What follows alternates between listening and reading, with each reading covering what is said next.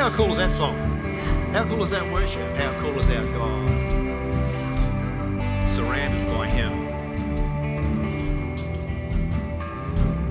Oh, I think it'd be a good idea to hum that song for the afternoon. Just get it in your head. We might sing it again at the end. So, I got a lot to say this morning, so I'm going to say go and sit down for a bit, and uh, you guys can be seated. I'm going to pray when you're seated this morning. Father, I just thank you for the word that you've put in my heart for us this morning. And I pray, Lord, that as a church congregation, both here gathered in Hahndorf and listening online, that by your Spirit you'd speak to us, you'd stir us up, Lord, you inspire us, Lord, to become um, more like you. Lord, to understand that you desire for us to become stormproof. And so I pray, Lord, that you would be with us in the next 20 minutes or so in Jesus' name. Amen. Well, it's pretty cool to be gathering in church week by week at the moment. Um, it kind of could become a week by week proposition as the COVID scenario seems to be running out of control in other parts of our country. Um, we will keep you posted if things change, and they have already for weddings and funerals from next Wednesday. Uh, we are not 100% sure whether that will also, by default, because it has up till now included church services uh, which, if there's a cap of 100 people back put onto our building, we'll have to go back to two services as an example. So we haven't heard that. We haven't been told what, what the deal is, but we'll investigate. So keep an eye on your email box during the week to just know what's happening next Sunday. At the moment, we are thinking it'll be just like this, and uh, that's pretty cool. But uh, we get on with it, right? It's a good thing, and we're grateful to be in South Australia and uh, living with the level of relative freedom that we've got. This is my absolute pleasure this morning to bring this message. I think it's probably going to be one of the better sermons I've preached for a long time. Uh, just a bit of self assessment with regards to its intent. I'm not talking about my delivery capacity or any, uh, my skill level, but um, the intent of it is um, it is actually on firm foundations, as the graphic I got Kirby to prepare for me during the week. But actually, what I've come to think about more as I've contemplated is this how family is where we learn to stormproof our life. It's meant to be. Let me say it again family, our family upbringing, our family um, in church is actually the mechanism to stormproof our lives. As you would know, we've gone to Fiji, not this year, but many years as a church on a missions trip to build uh, homes for people who can't afford to have a house to live in, and we build them a very uh, basic um, form of shelter, is what I'd call it. But for the people that we gift them to, it is absolutely a huge step up into a place that's comfortable. And in Fiji, it's in the tropics.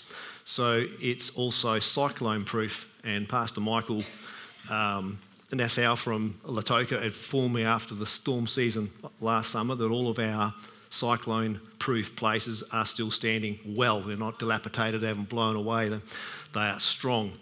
Um, they're stormproof. They're built to a cyclone rated um, building code. So, in other words, they're built in anticipation of cyclones.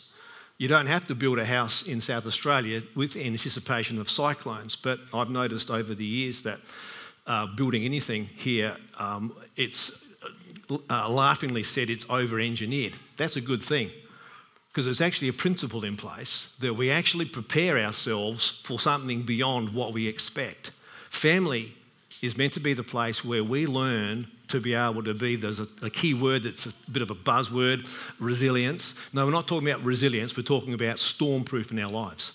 We're talking about the capacity to enter into and get hit by a massive storm and stand strong and still be there at the other side of it, still going. It's like, and I've noticed that a lot of us, a lot of people in life that I've encountered, including myself, have proven at times to be anything but stormproof. Storms have come and bowled me out of the boat. Storms have come and tipped me on my head. Storms have come and caused me to doubt all sorts of things. And Jesus has got some things to say about stormproofing our life. And so we're going to be, I just want to get some scriptures into your uh, thinking this morning and I'll unpack this we're actually going to spend time in Matthew chapter 7, the whole chapter. It's a fantastic uh, book of the Bible, uh, sorry, uh, portion of the scripture, which has got some keys in it for us to stormproof our life. I've never actually seen it in this life before, which is why I'm excited about this message, because it's like brand new sort of revelation for me about what this scripture can actually do in your life and in my life. So let's, let's start, though, however, with a couple of things. In our church, C3 Church Adelaide Hills, if you've been around for a while, you know we at uh, times talk about core values. We've got four underlying core values in our church love God, love people, serve God, and serve people. We have at times uh, found that there are people who, with the passage of time, within the context of our church, because those four things are important to us, they're happy for the first two. They're happy to love God and love people. But somewhere in the mix, the whole idea and our mechanism of communicating it is that serving has kind of got, oh, I don't want to do that. I just want to come to church, worship, give my tithe. Good message this morning, Teagues, by the way. Go home, or I might have a coffee while I'm here. Funny about that, the coffee's served by somebody who's serving um, willingly. Don't, we don't pay our coffee baristas, they, they, they serve. Um, and so I have found over the years that um, departing people this is a massive generalisation. People who've not remained in our church long term aren't able to line up with those other two core values of serving.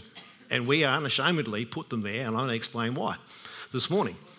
Um, it's like the four belong together because listen let me talk to you about this so let's, let's read this this is matthew chapter 22 verses 37 to 40 jesus replied he was asked a question he says Love the Lord your God with all your heart, with all your soul, with all your mind. This is the first and greatest commandment, and the second is like it to love your neighbor as yourself. The law and the prophets hang on these two commandments. That's the first core, two core values of our church love God and love people.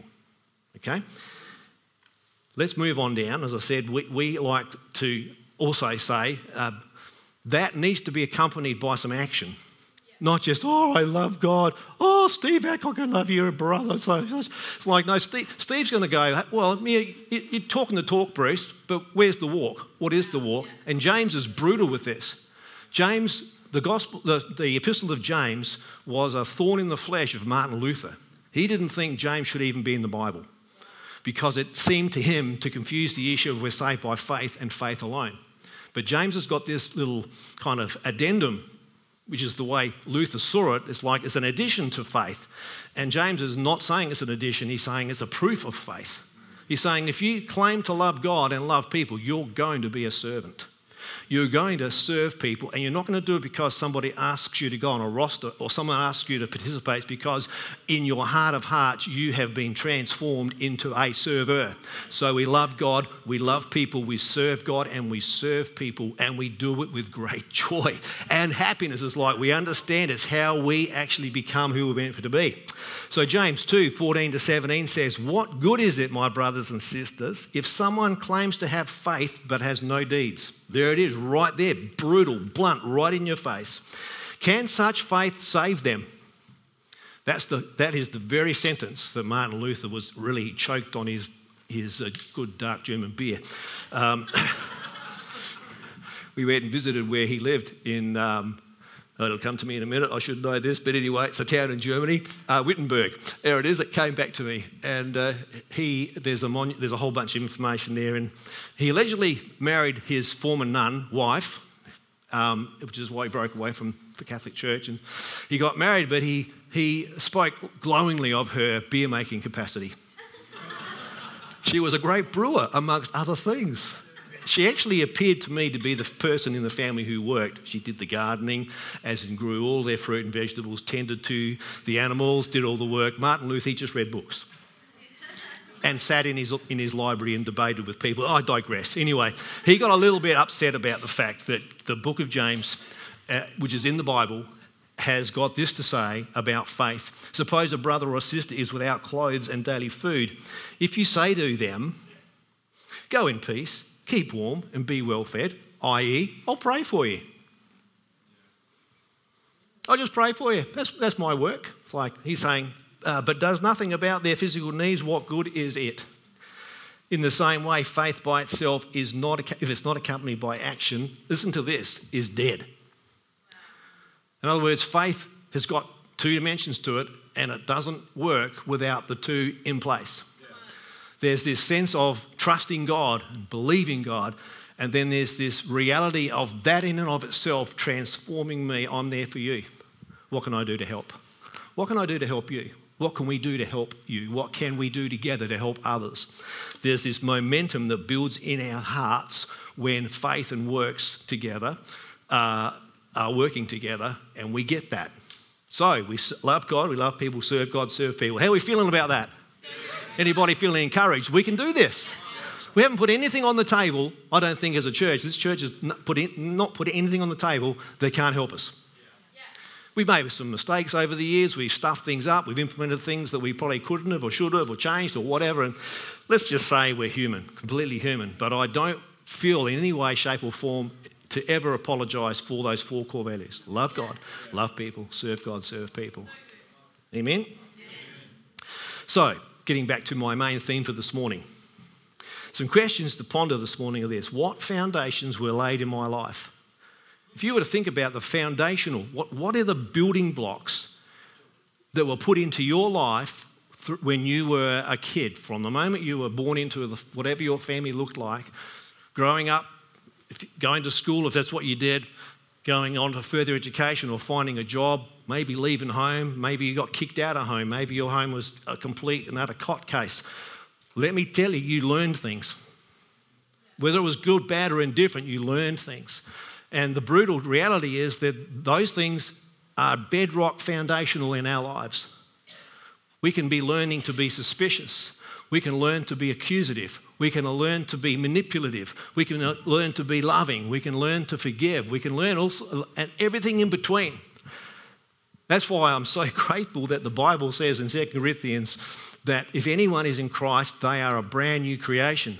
There's a sense in which the slate needs to be cleaned no matter what your upbringing was, no matter if it was at the bottom of the pile or the top of the pile of an excellent family building great values into you, moral virtues, all that stuff, good for you. It doesn't count for anything because in Christ you're a brand new creation.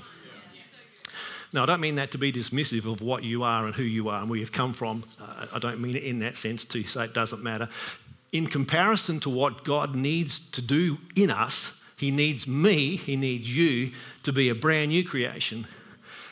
That's a scary thought for me as a pastor because what He has done is He's put the responsibility for the growth and nurture of that brand new bub in Christ in our hands. We're the family. We're the mums and dads, the aunts and uncles.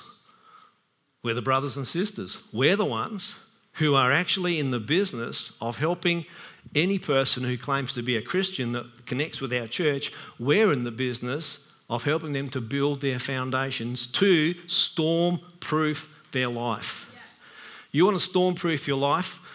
Let me tell you how to do it. Who wants to learn how to do that better? Who thinks that the Bible's maybe got some things to say about this? Oh, give me a wave. I mean, that was about three hands. I think we need 100% because the Bible is where it's at, right? Um, let me ask you another question because this particular chapter finishes with an interesting little analogy that Jesus uses after a bit of teaching. So, what's happened to the building, in inverted commas, of your life? Think of a storm, a recent storm. What happened? Did the windows blow in, door come off, the roof get lifted? The place get flattened? Was it damaged to the point where you wondered whether it was worth rebuilding? Is it worth getting back into God? Is it worth even going on with my faith? Is it worth trying to restore that friendship? Is it worth making that phone call to that person that just the storm was so filthy? Things that were said that were so hurtful or disgusting. I don't know whether I'm even interested in going back to try and fix that. It's like how your foundation stones sit will determine whether you choose or don't choose to rebuild, demolish, start again. Many people walk out of situations that are difficult, and I want to say this carefully sometimes that's the sensible thing to do because the situation's unsafe. But putting that particular dimension aside, I, I've noticed that many people move out of relationships, walk away from friendships, ignore situations, because they are not stormproof. The storm's too much for them. I've not actually sat through a cyclone But I've heard people talking about the ones in Fiji most recently, but I remember some friends that were in Darwin when Cyclone Tracy hit in 1974, I think it was. And one of the things they unanimously uh, talked about, anyone you, who was in Darwin said, is the terror of the relentless screaming of the wind. Let me say, the relentless terror of the screaming of the wind. Everything is roaring with this massive 240 kilometre plus per hour plus blast of air going past everything on the ground. Thing about building, buildings for cyclones is we know that we can anticipate them. The difficulty we've got is we don't know what storm's in front of us, how big a storm is in front of us, what's around the next corner. We continue to pray for, and we must keep praying for Tim and Susan, Samuel Scott. That's a storm. It's a massive, it's a, like, it's a cyclone on steroids storm for any mum and dad, for any family, for any person to have themselves backed up to that place. It's a storm. And so, as their church family, along with other people, their own natural family and friends, we're gathering around them with prayer. We're praying for them to be uh, as stormproof as possible. Of course, we're believing for a miracle. We're praying for that at the same time, but we want them to have this sense of security in spite of the chaos, in spite of hearing that roaring wind screaming at them. We want them to say, God's got this. Yeah our God can be trusted. How do we get there? Let's read Matthew chapter 7. To, I've, got to, I've split this up into, I think it's about nine points. So taking notes there are actually, let me just count them up again. One, two, three, four, five, six, seven, eight, nine. There's nine points out of this chapter, which you could write down as steps. These are steps you could check yourself in regularly to ensure that you are stormproof. So let me start. Chapter 7, verse 1. Interesting that Jesus starts this teaching as a little sermon about stormproofing your life. First thing he mentions could have been all sorts of things. The first thing he mentions is do not judge, or you too will be judged. You want to be a person who has storms in your life? Become judgmental. Just pass judgment on people, pass judgment on issues, pass judgment on what you don't know about. For in the same way that you judge others, you will be judged, and with the measure you use will be measured. I'm going to read these uh, and then I'm going to slip down to my notes about what I think they mean in a more practical sense. Verse 3 Why do you look at the speck of sawdust in your brother's eye and pay no attention to the plank in your own? How can you say to your brother, Let me take the speck out of your eye when all, uh, all the time there is a plank in your own eye? You hypocrite. First, take the plank out of your own eye, and then you'll be, see, uh, be able to see clearly and remove the speck from your brother's eye. Moving on to another line of thought, Jesus goes on Do not give dogs what is sacred. Do not throw your pearls to pigs. If you do, they may trample them under their feet and turn and tear you to pieces. So these are all standalone thoughts in their own right that are really helpful truths about how to live your life. Verse 7 Ask and it will be given to you, seek and you'll find, knock and the door will be open to you. For anyone or everyone who asks receives the one who seeks finds, and the one who knocks, the door will be opened. Verse 9 Which of you, if your son asks for bread, will give him a stone? Or if he asks for a fish, will give him a snake? If you then, though you are evil, know how to give good gifts to your ch- children, how much more will your Father in heaven give good gifts to those who ask him? So, in everything, do to others what you'd have them do to you, for this sums up the law and the prophets. There is that statement again from, and it's repeated in Matthew 22. Sums up the law and the prophets. What's that? Loving your neighbour. Verse 13 Enter the narrow gate, for wide is the gate and broad is the road that leads to destruction, and many enter through it. Just remember that thought. Many people are on the road to destruction. Um, but small is the gate, and narrow is the road that leads to life, and only a few find it. Being on the road to destruction, generally speaking, is a choice. Think about that. Like, oh, that's, you know, it's like, no, you can make, you and I have all made, I think, well, I definitely for myself, I've made destructive choices in my life. I've just leapt onto that broad road, and I'm here. Woohoo! It's taken me a little while to realise I'm not supposed to be on the broad road with everybody else who's whinging, complaining, whatever I'm supposed to be over here, and the, the narrow road of, in spite of those troubles, I'm going to praise God, for example. All right, so we've ended through the narrow gate. Verse 15 Watch out for false prophets. They come to you in sheep's clothing, but inwardly they are ferocious wolves. By their fruit you'll recognize them. Do people pick uh, grapes from thorn bushes or figs from thistles? Likewise, every good tree bears good fruit, but a bad tree bears bad fruit. A good tree cannot bear bad fruit, and a bad tree cannot bear good fruit. Every tree that does not bear good fruit is cut down and thrown into the fire. Thus, by your fruit, you will know them. Verse 21 Not everyone who says to me, Lord, Lord, will enter the kingdom of heaven, but only those, or the one who does the will of my Father who is in heaven. There's a little bit of that faith without works sentiment. Listen, Jesus doesn't just leave it there, he goes on. Many will say to me on that day, Lord, Lord, did we not prophesy in your name?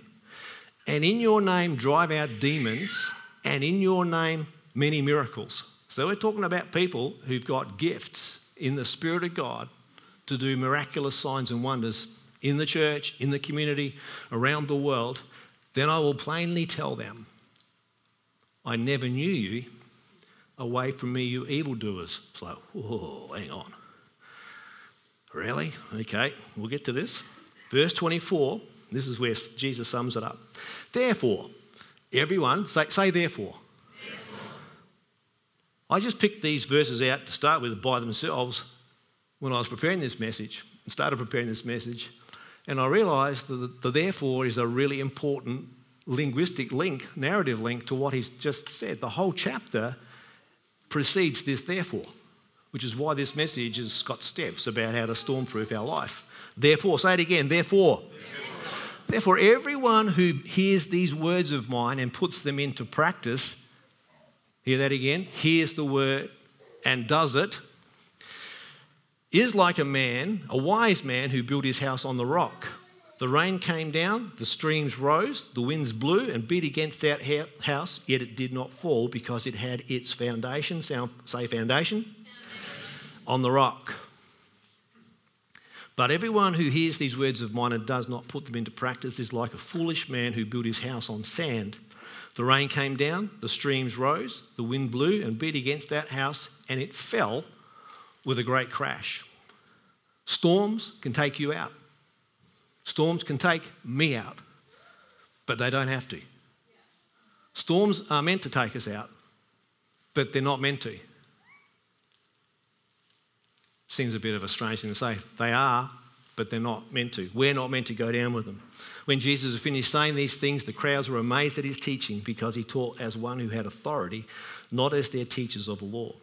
Okay, so very quickly, I've got these points for you from that scripture. Number one, these are the nine points. You can go back and mark and highlight this, the verses that these apply for if you want to. Number one, take care in judging others. Don't do it. If you do, understand this what goes around comes around, is what Jesus is saying. The measure you use, it'll be used to you. We live in an extremely complicated, judgmental world.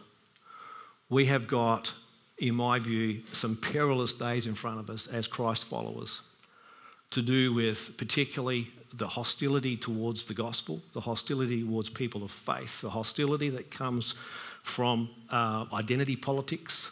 Identity politics, let me tell you, my belief is uh, it is actually birthed in the pits of hell and it is anti Christian to the core. Identity politics has got nothing to do with you and me finding out our identity is in Christ.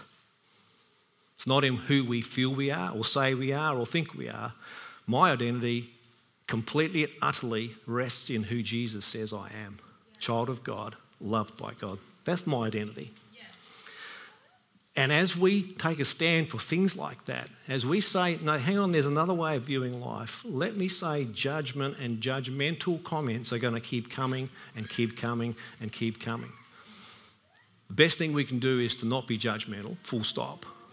But there are times where we've got to stand our ground. I got noted about that. But beware. Don't, don't be judging people what they look like. Don't judge people because of what they wear clothes wise. Don't judge people by the length of their hair or the colour of their skin or the, the uh, there's a Facebook group that I have uh, sometimes follow uh, and look at called the English Language Police. Anybody else follow that particular? Oh my gosh. People get so upset about how people speak English. And so this, this is a worldwide Facebook group. So there's people from America, England, Australia, other English speaking countries. And then there's the poor suckers who tune into that, who don't know how to speak English, trying to get a bit of a heads up. And man, uh, it's brutal. Some people get so upset about grammar and spelling and how things are said, and like you, English is such a hard language, and you guys are all crazy. And what do you say in your country for this? And what do we say in that country for that? And it can become judgmental. Even a bit of humorous fun like this. It's actually meant to be a fairly fun group, but there's some people who get booted off because they're so they just get so judgy. Like, don't be one of those crowd. That's my one point. Number two. Um, this is a big one. Watch out for and be aware of your own hypocrisy. Not always easy to see your own hypocrisy. It normally takes a good friend to tell you you're a hypocrite. It's like, whoa, that's a brave person, too, by the way. But become aware of it. Be, away, be aware of your blind spots. Let me just reiterate these teachings are all posited around Jesus' concluding comments about storms coming. So, being judgmental is going to cause you to have a life that's not resilient to storms. You get somebody who eventually, if you're judgmental, I guarantee you'll encounter somebody who judges you unjustly, judges you harshly, judges you publicly, and uh, it'll take you out. You might think you're strong, but let me just say the, the accuser, the devil, he's got a fairly good arsenal and repertoire of information to just hit your sweet spot when it comes to judgment.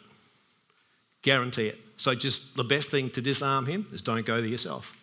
Don't be judgmental. Be aware of hypocrisy. Number three, don't compromise, compromise your principles to win people with no principles. Let me say it again don't compromise your principles to win people with no principles. These are all just pulled out of those scriptures above. Um, that's the one about not giving to dogs what's sacred. That's your principles. That's what you know is holy. Don't water down the gospel. Don't let people lead you astray. Don't compromise your principles to win people with no principles. Number four, walk by faith. I also had added, added this one. Understand God is your source of life. Tegan's testimony this morning, she found that out. She found out after a journey of discovery that it is all about trusting God and He's the one who provides for us. So, not only is it walking by faith, faith requires humility. It actually relies on my personal pride and priding myself on being self sufficient, priding myself on making good decisions, priding myself on being well educated and informed about topics, whatever. Faith requires me to go, you know what? I'm going to humble myself and I'm going to ask. I'm going to ask God. I'm going to humble myself and I'm going to seek. I'm going to look for other answers. I'm going to humble myself and knock on the door. Knock on the door for someone to help me. Knock on the door for God to help me. Knock on the door with prayer. Walk by faith. That's number four. Number five, pretty straightforward one. I was actually brought up with this little one tucked in. So, this was one of my foundational worlds. Uh, upbringing my family, treat others as you would have them treat you. If you want people to be nice to you, be nice to them. You want people to be horrible to you, be horrible to them. It's like um, treat people how you, you like to be treated. So if you're a masochist and like to be in trouble and getting sworn at and accused and abused all the time, just pick up that mantle and run with it. You can have it. But if you want it to be the other way around, practice what you, you want. If you want to have kindness expressed into your world, well, nobody's kind to me. Well, let's just back up a step. Who initiates this? The Bible seems to say to me it always starts with you and me as far as these things are concerned. If I want to experience kindness, I've got to be kind. If I want to experience forgiveness, I've got to be a forgiver. If I want to experience graciousness from people, be a gracious person. Let people make mistakes. You might be a perfectionist. You might be a person who has very high standards for yourself, and that's a great strength in any person's life. But it can be a massive Achilles heel in this arena because it's not possible to be gracious to another person if you can't be gracious to yourself. You love your neighbour as you love yourself. You're gracious to your neighbour as you're gracious to yourself. You're forgiving to your neighbour as you forgive yourself. This is how Jesus is telling us to stormproof our life. Treat others as you'd have them treat you. That was number five. Number six, don't follow the crowd. Basically, the, the narrow and wide path. Don't follow the crowd. Um, look for the easy to miss, but abundant life that is not always the popular choice. It is easy to miss it.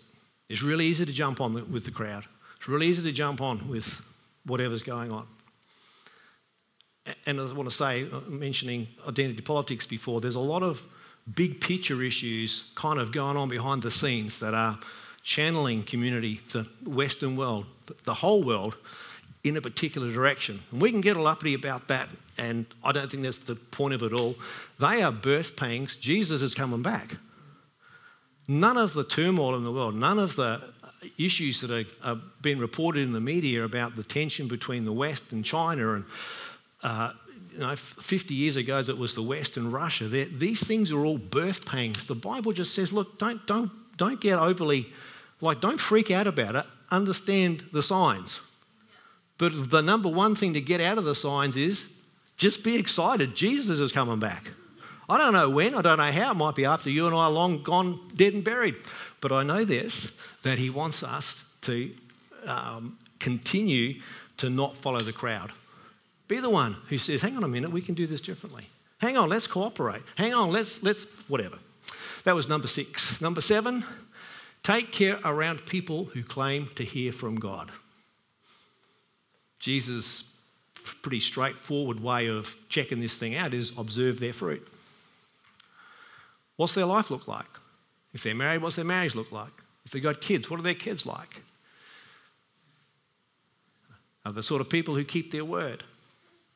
Like, don't, don't be dazzled by the person who says, Oh, God speaks to me. I read this in the Bible and God said this, God said that. One of the dangers of um, online Christian input is that people who are teaching on the online, people who are presenting stuff online, aren't known to you unless you happen to be part of our church and watching this service online and you do know me personally. That's not the same as watching somebody online who you've never met. Never met a person who goes to their church. You've never met a person who knows them personally behind the scenes. Uh, they may never have come across your radar anywhere. Jesus is saying just be careful when you're listening to people like that that you don't know.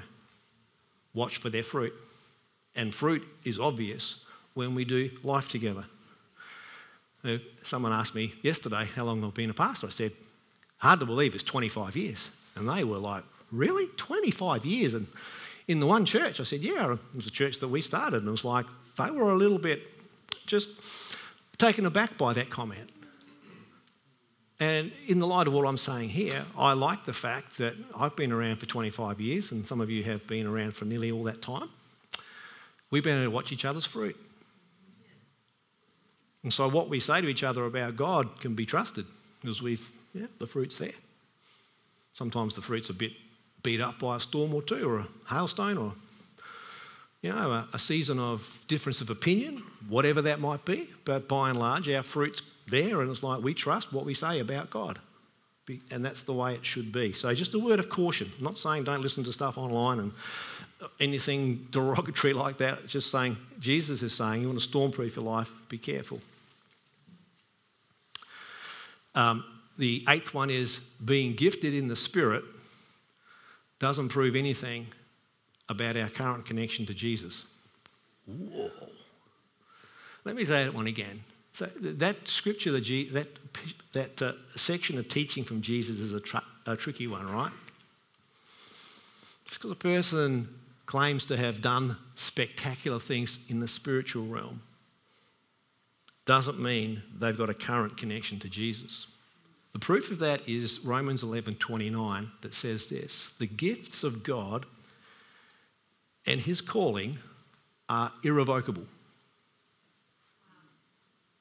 So a person can get a spiritual gift of healing put on their life in a moment of time and then turn their back on God, have nothing to do with his family, go around the world with the healing gift, saying, Look at me, look at me, look at me, look at me. And God works miracles through that person. Have you noticed that? It's a very confusing until you read 11, Romans 11 29. God doesn't take his gift back. The brutal reality is, if I'm honest with myself, if he took it back because I dropped the ball in some other area of my life, the gifts he's given me would have been taken back. But he leaves them in my care, he leaves them in our care. So don't be dazzled, Jesus' warning. Don't be dazzled by a person who's gifted in the Spirit. Again, watch for their fruit, walk with them. Tricky, huh? Hmm. And then the last one, point nine, is um, faith and action makes our lives storm proof.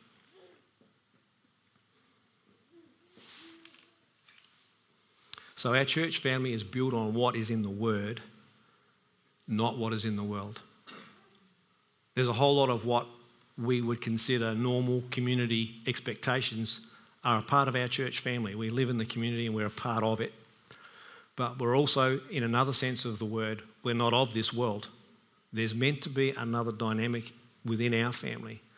And my prayer is that this family, going forward another 25 years and then another 25 years beyond that, would continue to be the place where you and I can learn to lay foundations of resilience and stormproof our lives. Why don't we stand at our feet?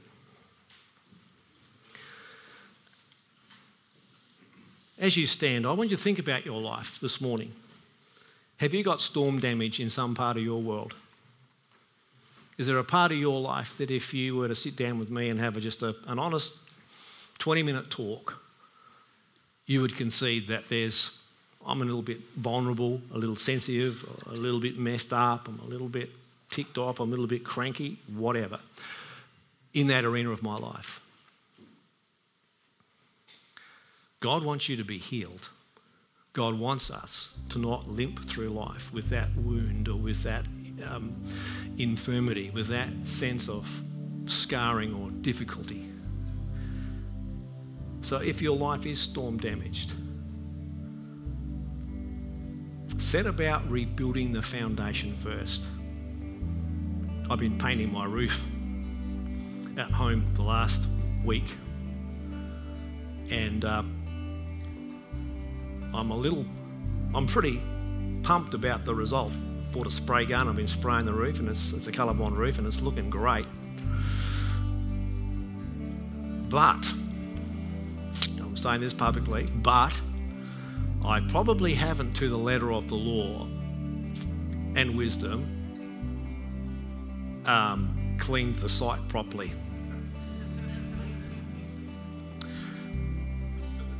And people who know would probably say, Bruce.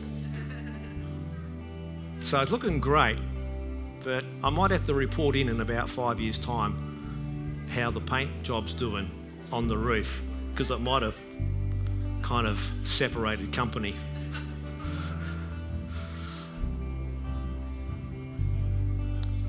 So, what I'm not saying to do this morning is to spray paint over a problem.